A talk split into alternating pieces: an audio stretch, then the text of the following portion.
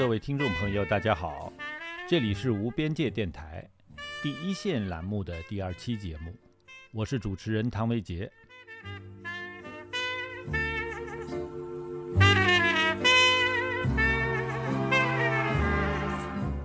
上一期我们曾经在节目里介绍了上海广播业是如何从一百年前开始兴起的。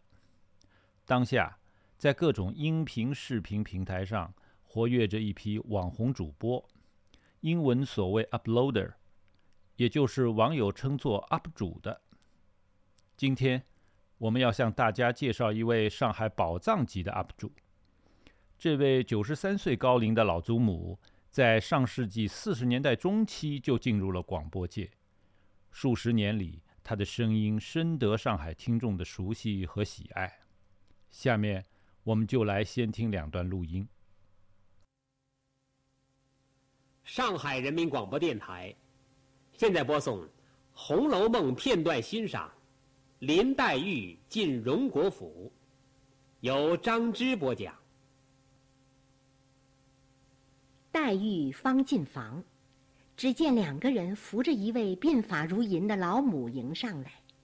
黛玉知是外祖母了，正欲下拜，早被外祖母抱住，搂入怀中，心肝肉叫着大哭起来。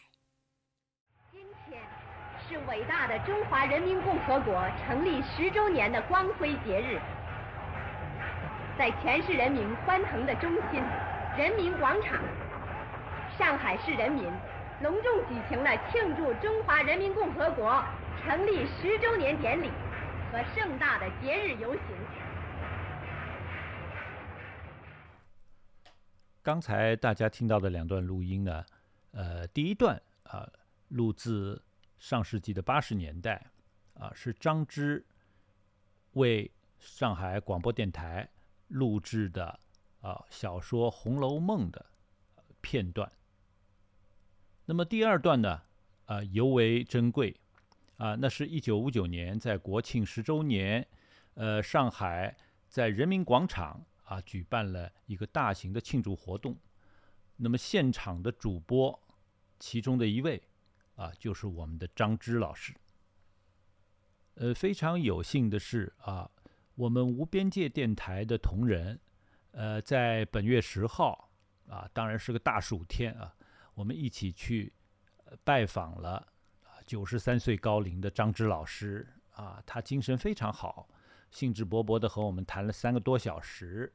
那么回来以后呢，我们拿着这一段非常珍贵的录音啊啊，稍做了技术上的剪辑啊。随后呢，我们将分上下两期向各位朋友啊这个播出我们对张老师的采访。那么今天上大家听到的是其中他谈在四九年之前的他进入上海广播界的各种情况。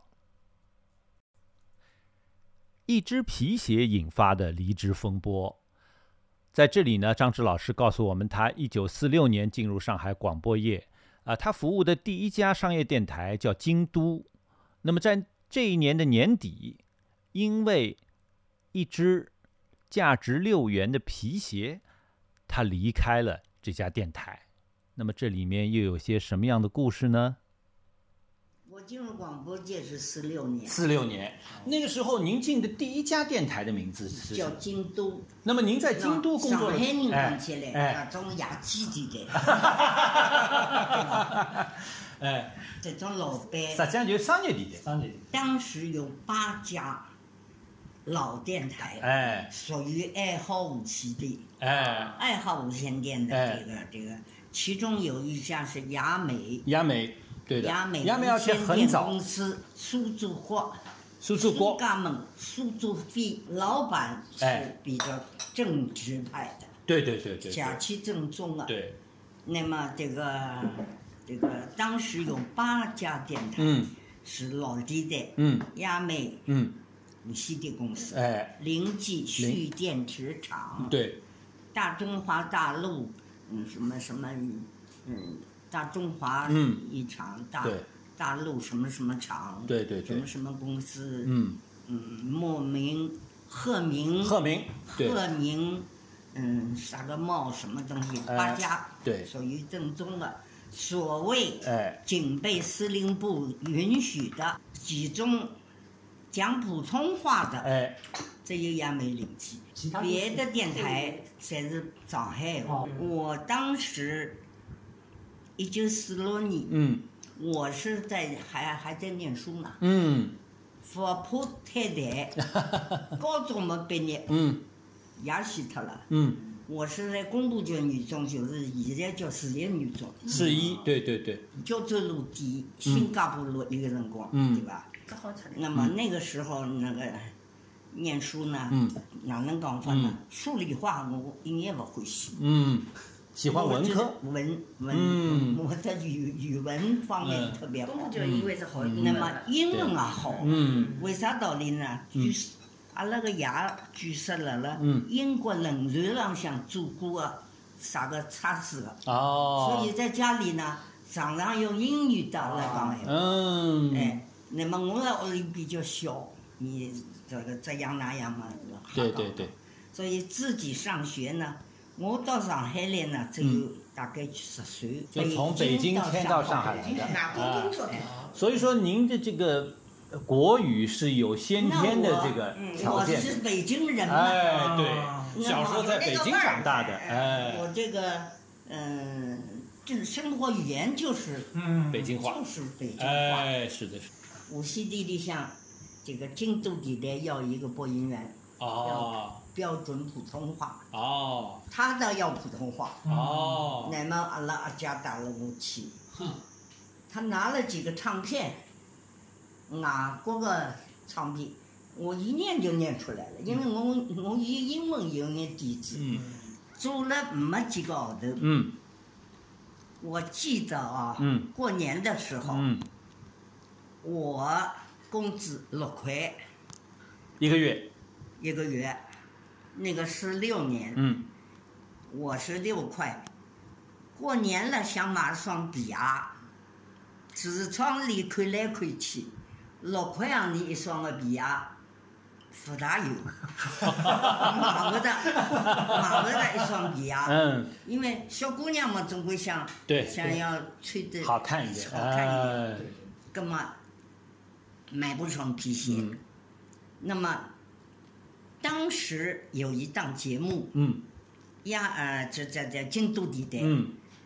有一个男的同事啊，嗯。嗯年轻人，很积极的，呃，辣辣搿方面呢是蛮马力的，有什么唱片啊，有啥么子啊，嗯跟我一道搞。那么搿档唱片呢是有一个叫有罗洗发香波，这个女同志呢跟我两家头就拿搿档节目做起来。哦，有罗洗发香波，搿个一个老板，嗯那个时候是那个一块一块的，啊，打一次头嘛，呃，用用一块，用半块什么的，就做这个广告。搿个老板呢，拿唱片拿得来，哦，西洋唱片，所以 You Are My Sunshine 了，啥个了，哎，这个这个这个这个辰光搿眼歌，没个，以前没个，以前比朗图曼哈都都没有的。the other night, dear, as I lay sleeping,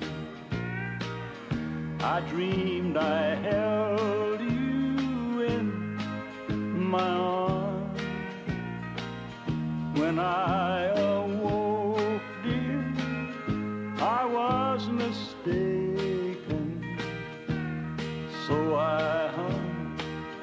my head and cry. You are my sunshine, my only sunshine. You make me happy when skies are gray.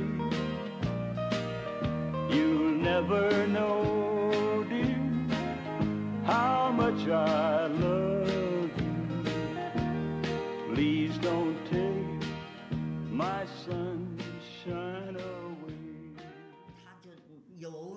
片拿来，把这张节目收听的对象全是中学生，哦，是中学生。圣方济、哦，圣圣圣 Mary's，嗯，呃，这个这个正德对对，这些个有名气的中学生嗯，都是年轻人，有很多是教会背景的学校，大多数。哎，他们就爱听电影音乐。哦，，popular，嗯。就是这个那个时候电影里面的 popular，嗯。所以呢，呃，做的很红，嗯，广告做的很好，每天七点到八点，这个辰光是第五铃声点唱，点唱，哎。点唱 birthday 的这个唱片，对，张三点给李斯听，这个这个这个呃，都是讲英文名字的，对对对对，英文的谁，这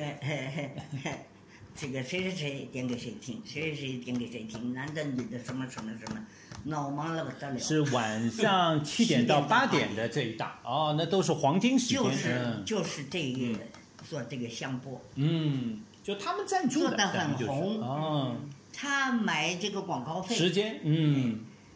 那么听众老多，嗯但是呢，那个京都电台地方老小，嗯，一个有一个延安西路，哦，在延安西路上，延安西路石门路的这个中间，哦，不是有一个剧场吗？嗯，叫京都节章。哦，京都京都大戏，京都节章嗯大，戏。京都剧，后来长草兴起嘛，嗯，旁边哦。一个一个一个办公室，哦，一楼、二楼、三楼。一楼呢是伊拉门市部，嗯。伊门市部里买眼啥物事呢？没物事啊，勿卖物事哦，就是就是就是玻璃橱窗。哦，二楼是老板个办公室，经常有人来吃饭，哦，吃饭呀、哎。唱戏呀，哎，嗯，那个喝老酒啊。嗯老板的办公室里啊，闹忙了不得了。嗯嗯，我有一个小的播音室，哦。京都电台地方小，哦，也没邻居地方大，老大个大个广播室，阿拉小播音室。对，京都电台阿拉小播音室，那么门关好了，嗯，拿去唱。嗯。到辰光回来，我报广告，嗯。广告报好，我就当节目。那么这个是开头的一个阶段，阿拉管阿拉放唱片，嗯，在该小房间有两只唱盘，哦，那么就放唱片，那么就合作的蛮好。过了，我大概在他那里做了，反正不晓得一年到不到，哦，啥道理离开了呢？嗯。忽然之间，伊今朝老板就关照我，嗯。搿档节目明朝没了，今就突然天停掉了，月底了，哦，明朝没了。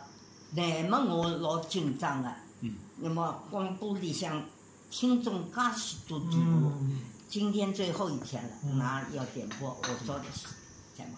乃么两只电话没订过，最后嗯我说因为老板。嗯，因为我们老板要赚更多的钱，我不会会讲呀，真的不会讲。蹲了地铁里就很直，小朋友嘞，小朋友搿辰光，就不出去了。年岁也勿到嘛。高来我换换赞助商了，就我对了。我也不说什么什么什么赞助商不 这嗯这个个不懂的。没有我说老板为了赚更多的钱，我们这档节目今天最后一天，明天没有了，你们要点播赶快，点点播完了，最后我们今天这是最后一张片子了。嗯那么播完了，我们跟大家再见，后会有期。嗯我记得嗯我说了一句后会有期。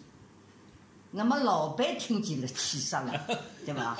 马上就要打了上来了就打了这个别了枪的，对吧？个所谓的所谓的朋友，这种人经常来的呀。嗯人家上来看看张小姐哪能哪能哪能，我根本不睬他。那么，侬明朝不要来了。我讲不来就不来，我当时明明清清爽爽，不来就不来，嗯。我就觉着我有意。我也不认为我明天我会另外人家会得用，嗯。我还会得去做别样事体的。嗯。我我就是别个一个企业，嗯。介好的节目，听众介许多，侬今朝就拿我弄脱了，我赌气的话，嗯不来就不来。嗯那么，这在下头结账啊，啥么子啊，嗯反正反正是就这么样子就回头脱了。哦在家待了不到二十，大概二十天左右，亚美领基来寻我了。哦，是他们主动来哎找你的哦他通过我还有一个电台上，亚洲电台有一个播音员，我可以有有点熟，哦。不是交往的老李。嗯。嗯，那么伊也是播西洋的，我也播西洋的，有点熟。他就打电话告诉我，亚美邻居辣辣啥啥啥地方，嗯。伊拉要叫侬去一趟，嗯，阿家打了我，这是 啊，讲全是阿家打了侬，嗯。到亚美邻居。三亚讲呢是陪了我去苏老板，嗯，阿拉一看这个苏老板，嗯。马上就不一样。嗯。侬一个一个是做生意做惯的搿种，搿种搿种搿种老板啦，嗯，气质不一样了。西边他一个搿种哪能哪能，嗯，人家一本正经的，嗯。嗯，侬愿意到搿搭来伐？哪能？那么当然愿意的了，嗯。而且工资又比伊面高，嗯对吧？跳了很多，啊，跳了很多，那么搿搭只有六块嘛。对对对对，买地下道买一只，买一双马虎狗。哎，乃么，嗯乃么我勿来就勿来嘛，嗯我就跑脱了。就去了亚美不到二十二十天。一九四零年代，上海有规模的商业电台是如何运作的？一档受欢迎的西乐节目，它的主持人又是如何工作的？他如何一边接听听众的电话，一边迅速的在三千多张唱片当中寻找他要的那首音乐？张芝老师告诉你，也没零几天，伊侬一开口，人家就就就晓得侬是有经验的，对对，就是不一样的。那么这边条件好了，嗯。呃，那么大的啊广播厅。嗯，我们这一个房小房间，对，我这小房间就有这么大，哦。就有这么大，就单间的播音台呃播音间就有这么大，就是连着大播音间的，哦。有玻璃的。对对对对，我看得见伊拉，伊拉看得见我吧。但只电台的节目嗯。和京都地带呢就不一样了。嗯。京都地带呢都是这种所谓的，嗯，所谓的现在流行的各种、各种唱戏啊、唱滑稽啊，嗯，啥个么子的。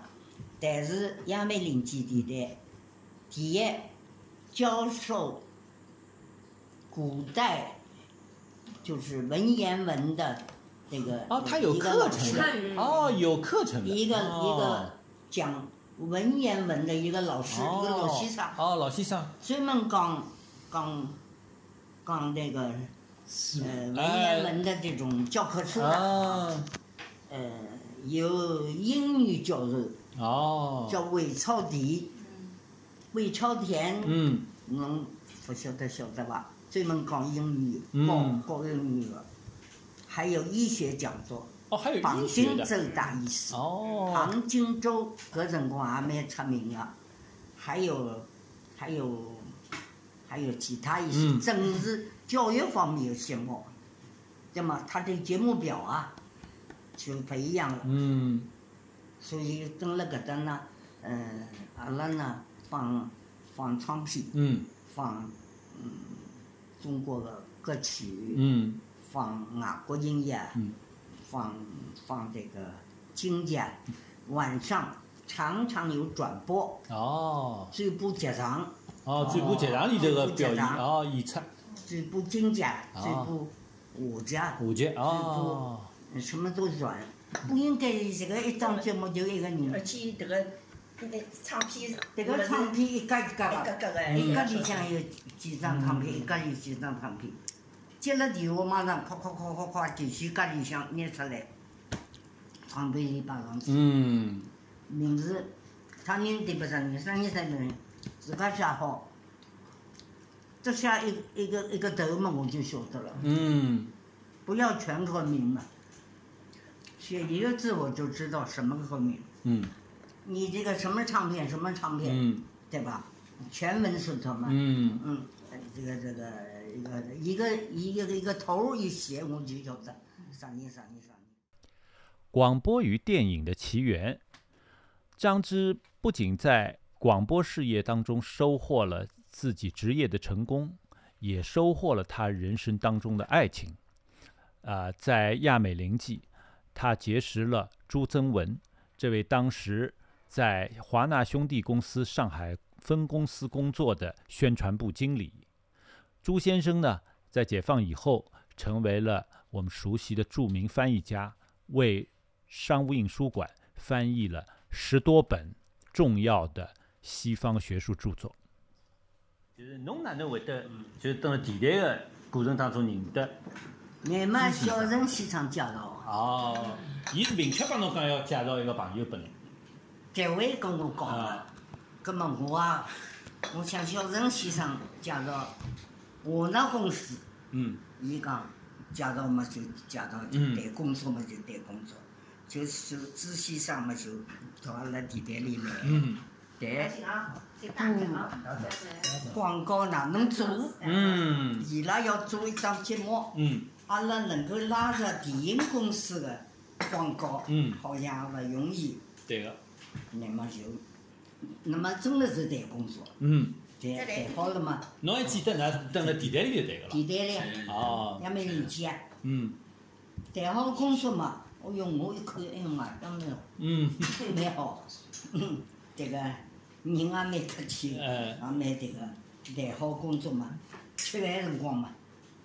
阿拉朱先生老会做人啊，哎，一道出去吃饭。侬记得等了啥地方吃过伐？蹲辣辣附近个一爿西餐店，哦，来西吃个西餐。西餐。哦，伊一眼看见我嗯搿能样子的一个人，嗯对伐？再加谈吐方面，平常补音方面各方面的业务方面，侪已已经心里有了底了，对，干嘛？搿了搿了，伊后首来伊讲了，第一次见了侬面嗯，我就已经定了。哦，我就定了，是吧？所以是吧？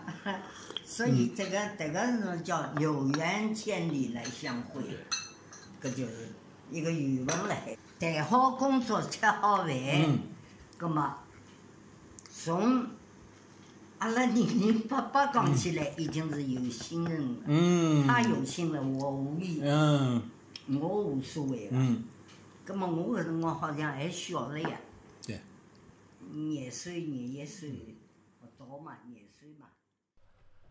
一九五三年，张芝进入了上海人民广播电台，他的播音生涯啊进入了一个新的阶段。那么下一期节目当中啊，我们将向大家播放呃对张芝老师采访的后一半的内容。在张芝老师的故事之后呢，啊，我们进入第二单元，呃，开麦拉，呃，介绍上海早期的电影掌故。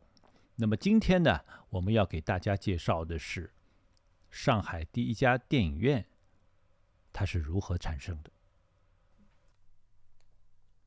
啊，听众朋友们，大家好啊！这里是无边界电台的第一线栏目。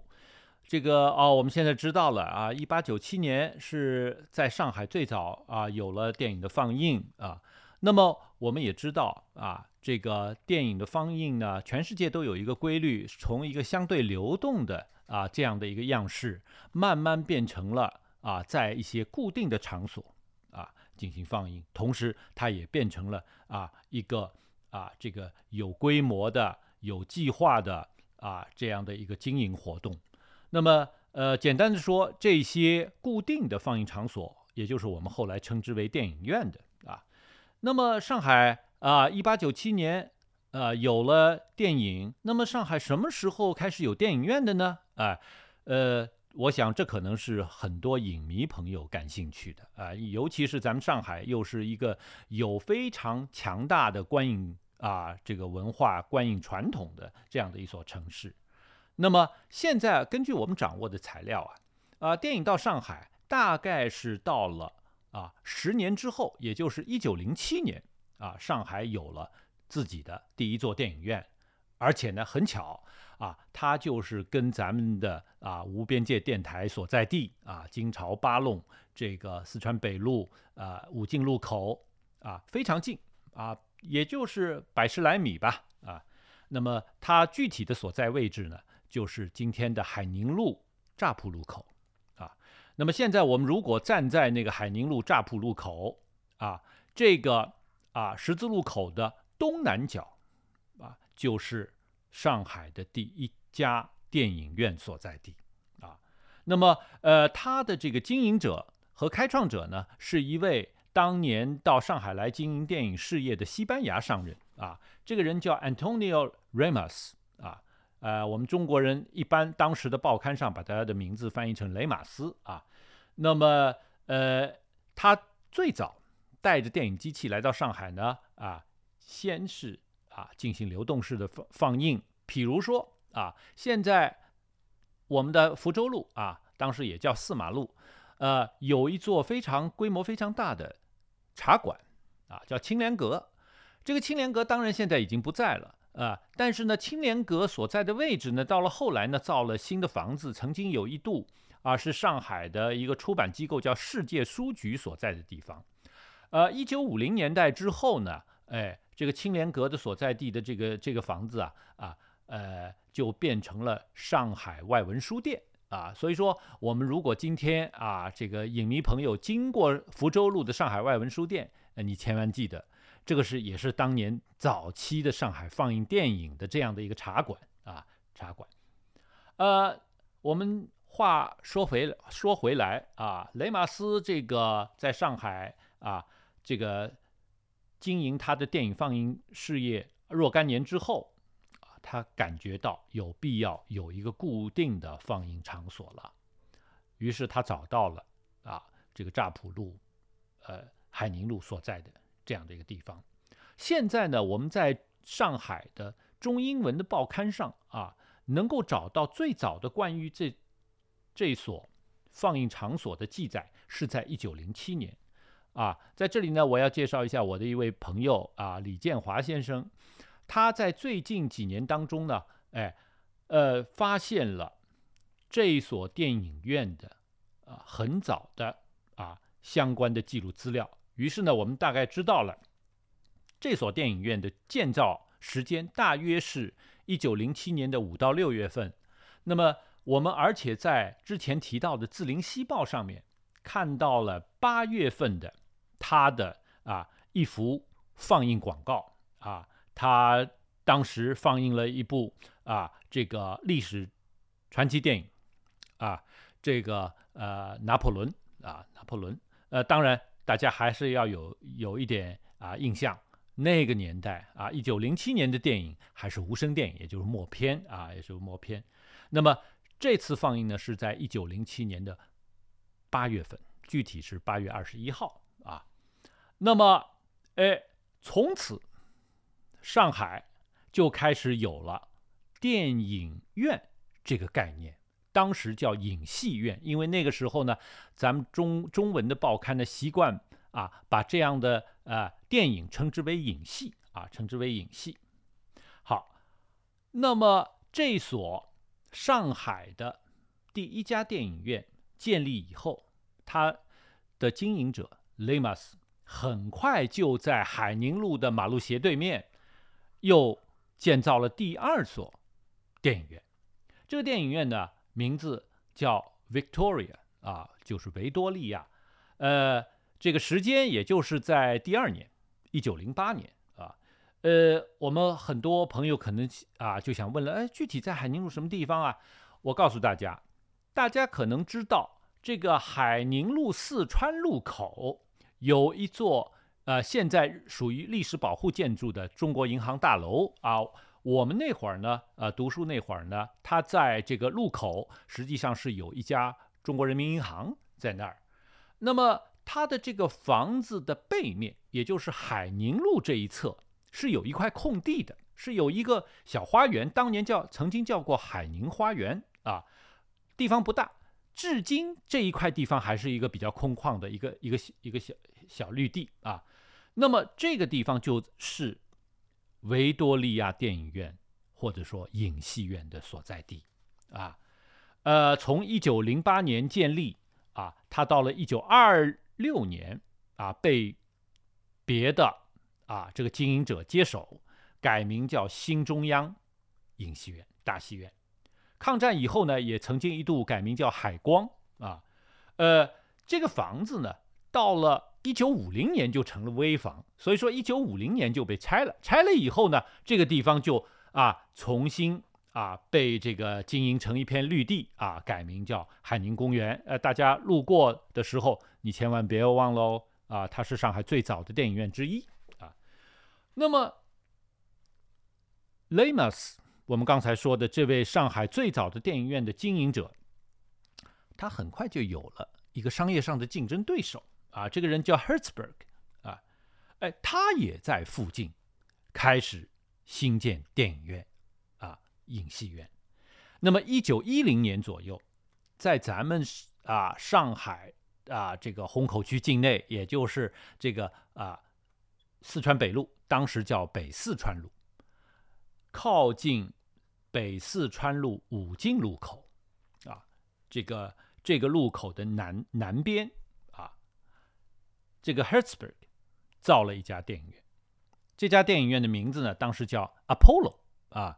就是阿波罗，呃，中文呢当时叫艾普卢啊，这个翻译也非常有意思啊。呃，一九一零年，它可能是虹口境内的第三、第四座电影院啊。你们看，这个小小的区域，大概我们现在说起来，也不过就是个直径两百米左右的一个圆吧。啊，在当时就有三四家电影院了，啊，三四家店，而且分属不同的经营者，他们构成了一个。啊，明显的商业竞争关系啊。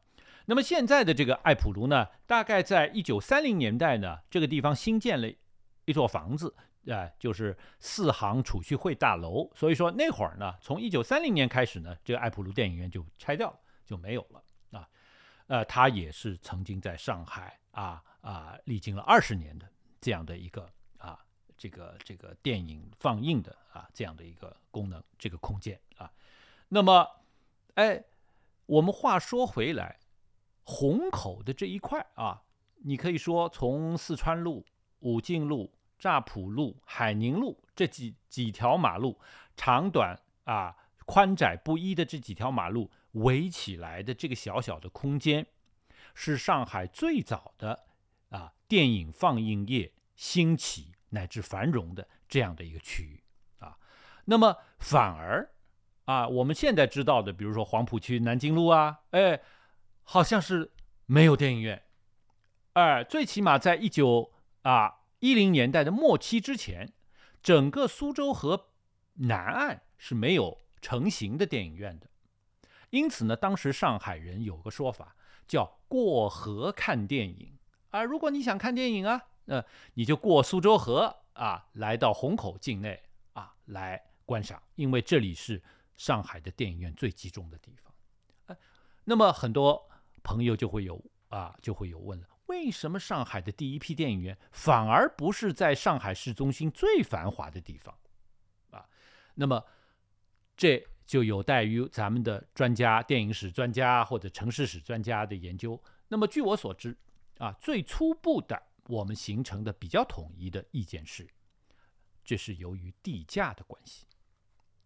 因为你要造一座电影院，无论是租啊还是买这一块地，市中心，比如说南京路附近的地价，是真正的上海早期的电影院聚啊聚集的这个虹口区这一块地方的地价的五倍到十倍左右。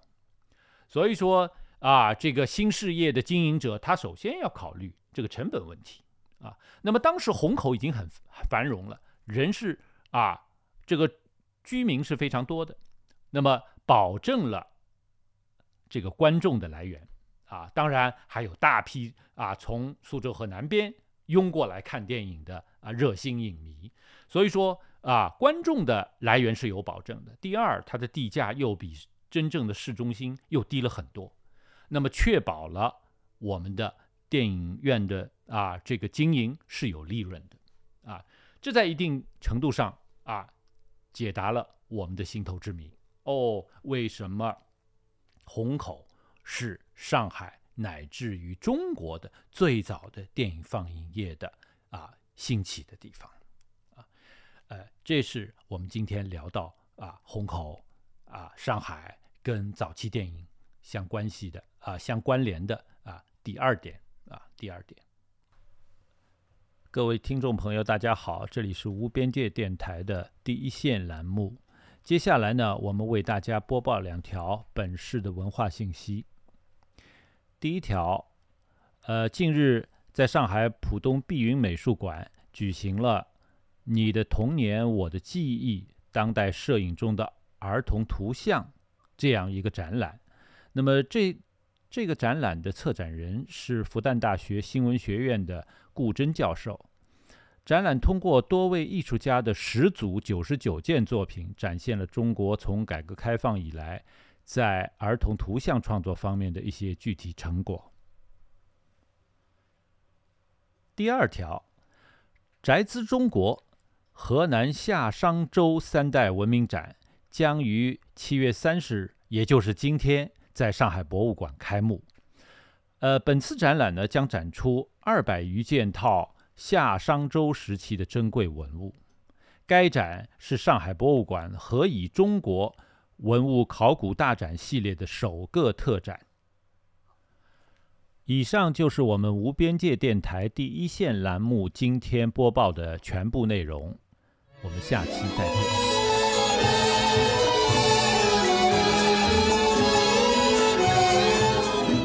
You belong to my heart now and forever.